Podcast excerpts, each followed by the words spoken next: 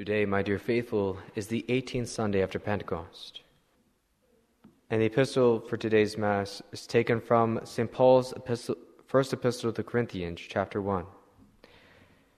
Brethren, I give thanks to my God always for you, for the grace of God that is given you in Christ Jesus, that in all things you are made rich in him, in all utterance and in all knowledge, as the testimony of Christ was confirmed in you so that nothing is wanting to you in any grace, waiting for the manifestation of our Lord Jesus Christ, who also will confirm you unto the end without crime, in the day of the coming of our Lord Jesus Christ. And the Holy Gospel, taken from the Gospel of St. Matthew, chapter 9. At that time, Jesus, entering into a boat, passed over the water and came into his own city. And behold, they brought to him one sick of the palsy, lying in a bed. And Jesus, seeing their faith, said to the man sick of the palsy, Be of good heart, son, thy sins are forgiven thee. And behold, some of the scribes said within themselves, He blasphemeth. And Jesus, seeing their thoughts, said, Why do you think evil in your hearts? Which then is easier to say, Thy sins are forgiven thee, or to say, Arise and walk. But that you may know that the Son of Man hath power on earth to forgive sins. then said he to the man sick of the palsy, Arise, take up thy bed, and go into thy house.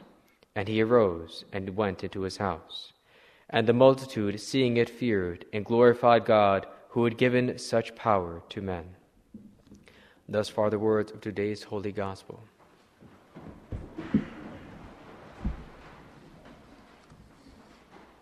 Jesus, seeing their thoughts, said, Why do you think evil in your hearts? Words taken from the Gospel of today's Mass. In the name of the Father, and of the Son, and of the Holy Ghost. Amen.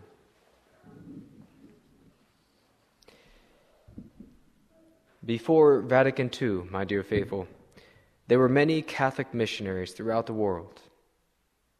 Among them was a famous French cardinal, Cardinal Vigerie.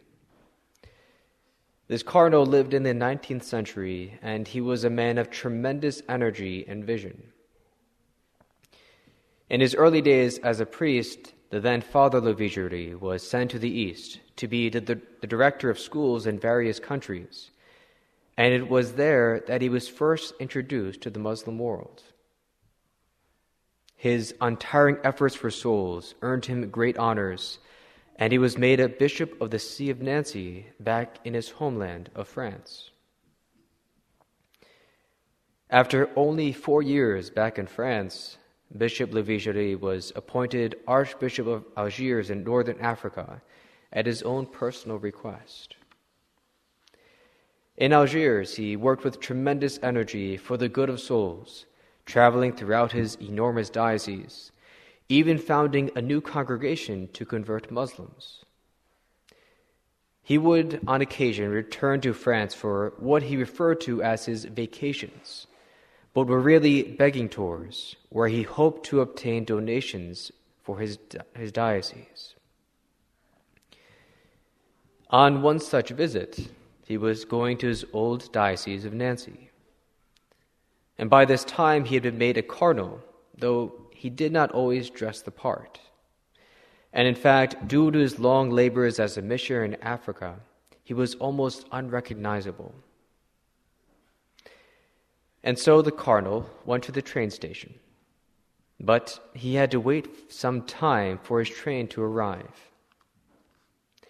While he was waiting, a layman approached him and said, You are a missionary, I presume. May I ask where you come from?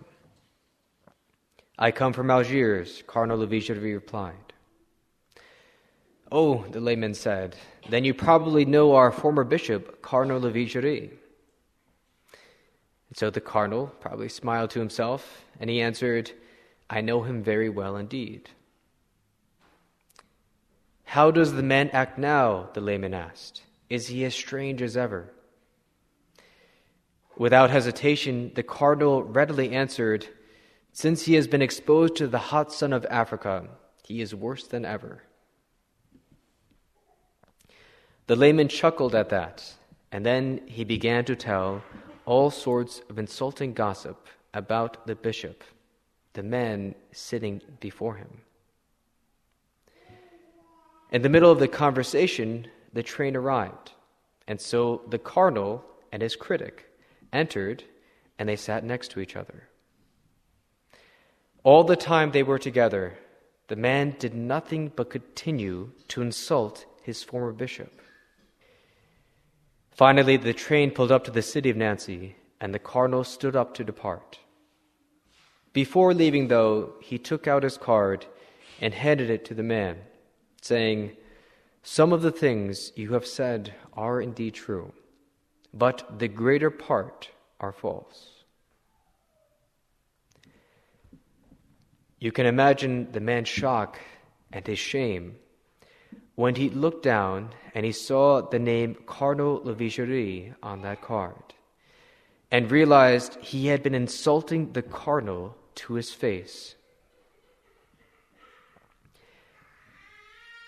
I wonder, my dear faithful, if the Pharisees in today's gospel felt anything of that shame. For months, the Pharisees had tried to find some accusation against our Lord. Throughout this time, they had witnessed countless miracles and had heard many profound lessons from the divine teacher, but they ignored all of these. They listened and they watched only for what they could claim is sin, and to all the rest, they were deaf and blind, including in today's gospel. A paralyzed man was brought before the Savior, and our Lord told the man, Thy sins are forgiven thee. The thought, blasphemy, raced through the minds of the Pharisees. Only God can forgive sins. Raging within themselves, the Pharisees felt so vindicated. After all this time of failure to find something wrong, here was their chance. And so each began to plot of how best to use this against Christ. However, hardly had the Pharisees begun planning than our Lord turned to them and asked, Why do you think evil in your hearts?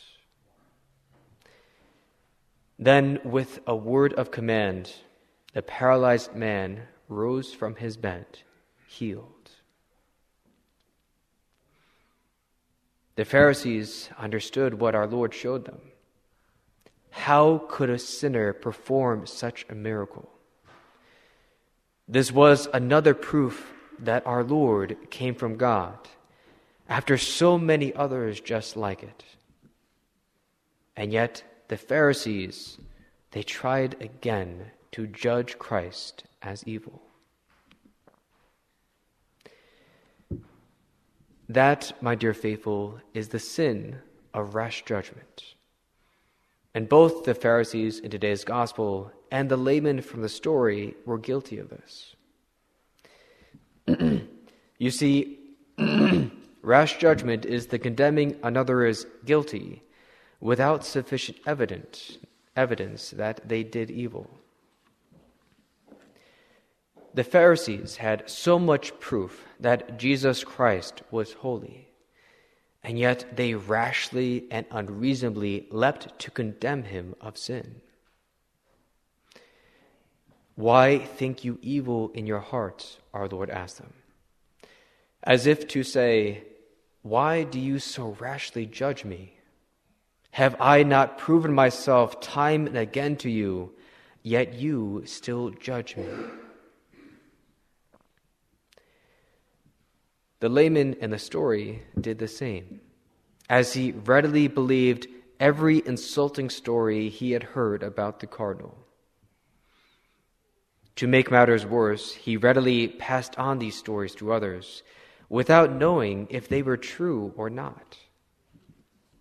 Thus the man rash judged Cardinal Lavigerie, and he slandered the cardinal's reputation by spreading these same stories.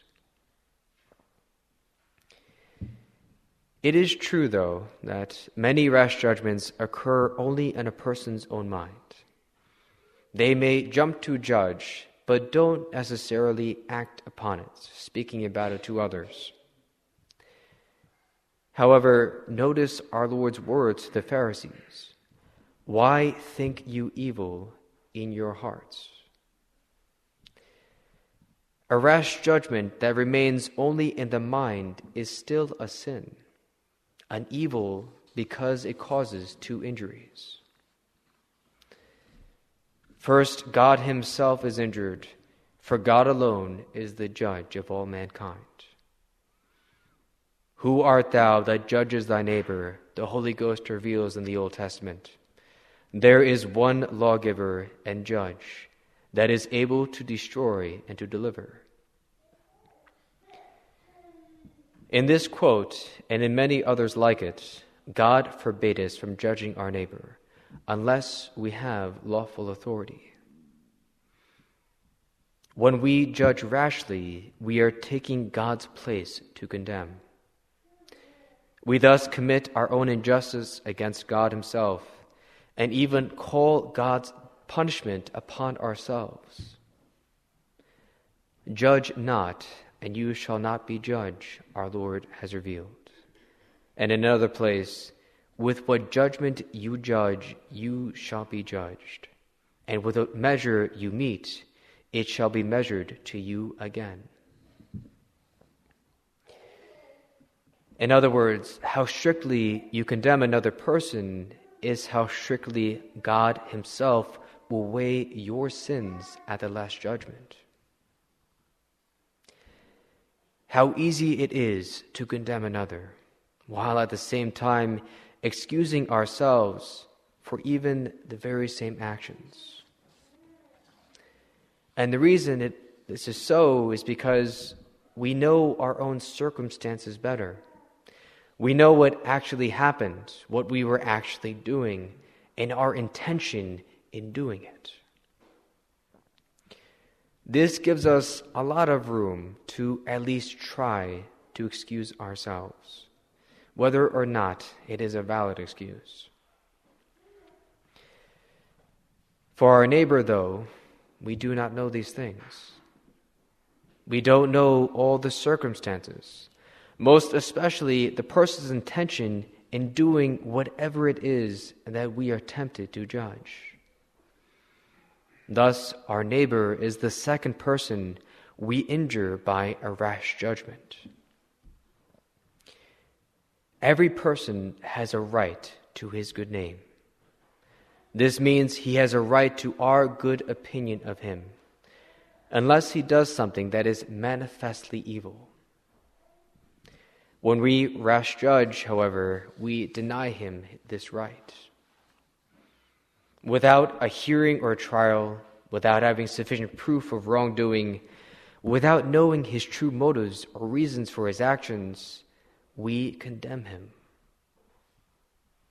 And how often, how easily emotions blind us, preventing any chance of a fair judgment. The true Christian, the good Catholic, my dear faithful, strives to make excuse for our neighbor whenever there is a possibility for it. Both justice and charity demand not only that you keep from judging the actions of others or what you see as their faults or failings, but also that you interpret their actions in the best possible light. According to Theodoret of Cyrus, charity thinketh no evil, that is, it excuses those who err considering that they did not act with a bad intention. St. Bernard gave this counsel Excuse the intention if you cannot excuse the deed, and attribute it to ignorance, haste, or chance. Making excuse for your neighbor is the best way to avoid rash judgment. By excusing him, we also follow so closely after our Lord. Our Savior, as he hung upon the cross, bleeding and dying, tortured and condemned by his own creatures, he still made excuses for them. Father, forgive them, for they know not what they do.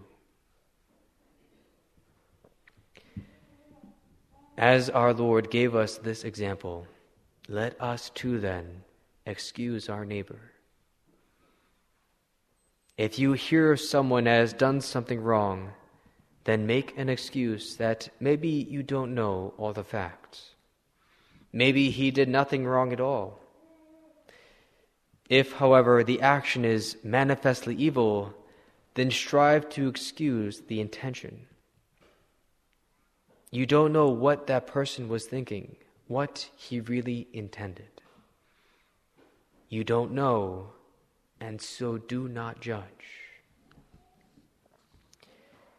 If you give in to this rash judgment, though, our Lord will ask you one day at your last judgment, Why do you think evil in your heart? As if to say, How dare you try to take my place as judge? As you have judged him, so I will judge you. Make excuse for your neighbor, then, my dear faithful, and pray for him. That is what a true follower of Christ will do. And in this way, you will earn such blessing from God for your charity. Our Lord's words, with what judgment you judge, you shall be judged, are not just a warning of justice to be met, mete out to you they are a promise of mercy if you are merciful. Excuse your neighbor, my dear faithful. Pray for them. Have mercy on them. And God will have mercy upon you. May God bless you. In the name of the Father, and of the Son, and of the Holy Ghost. Amen.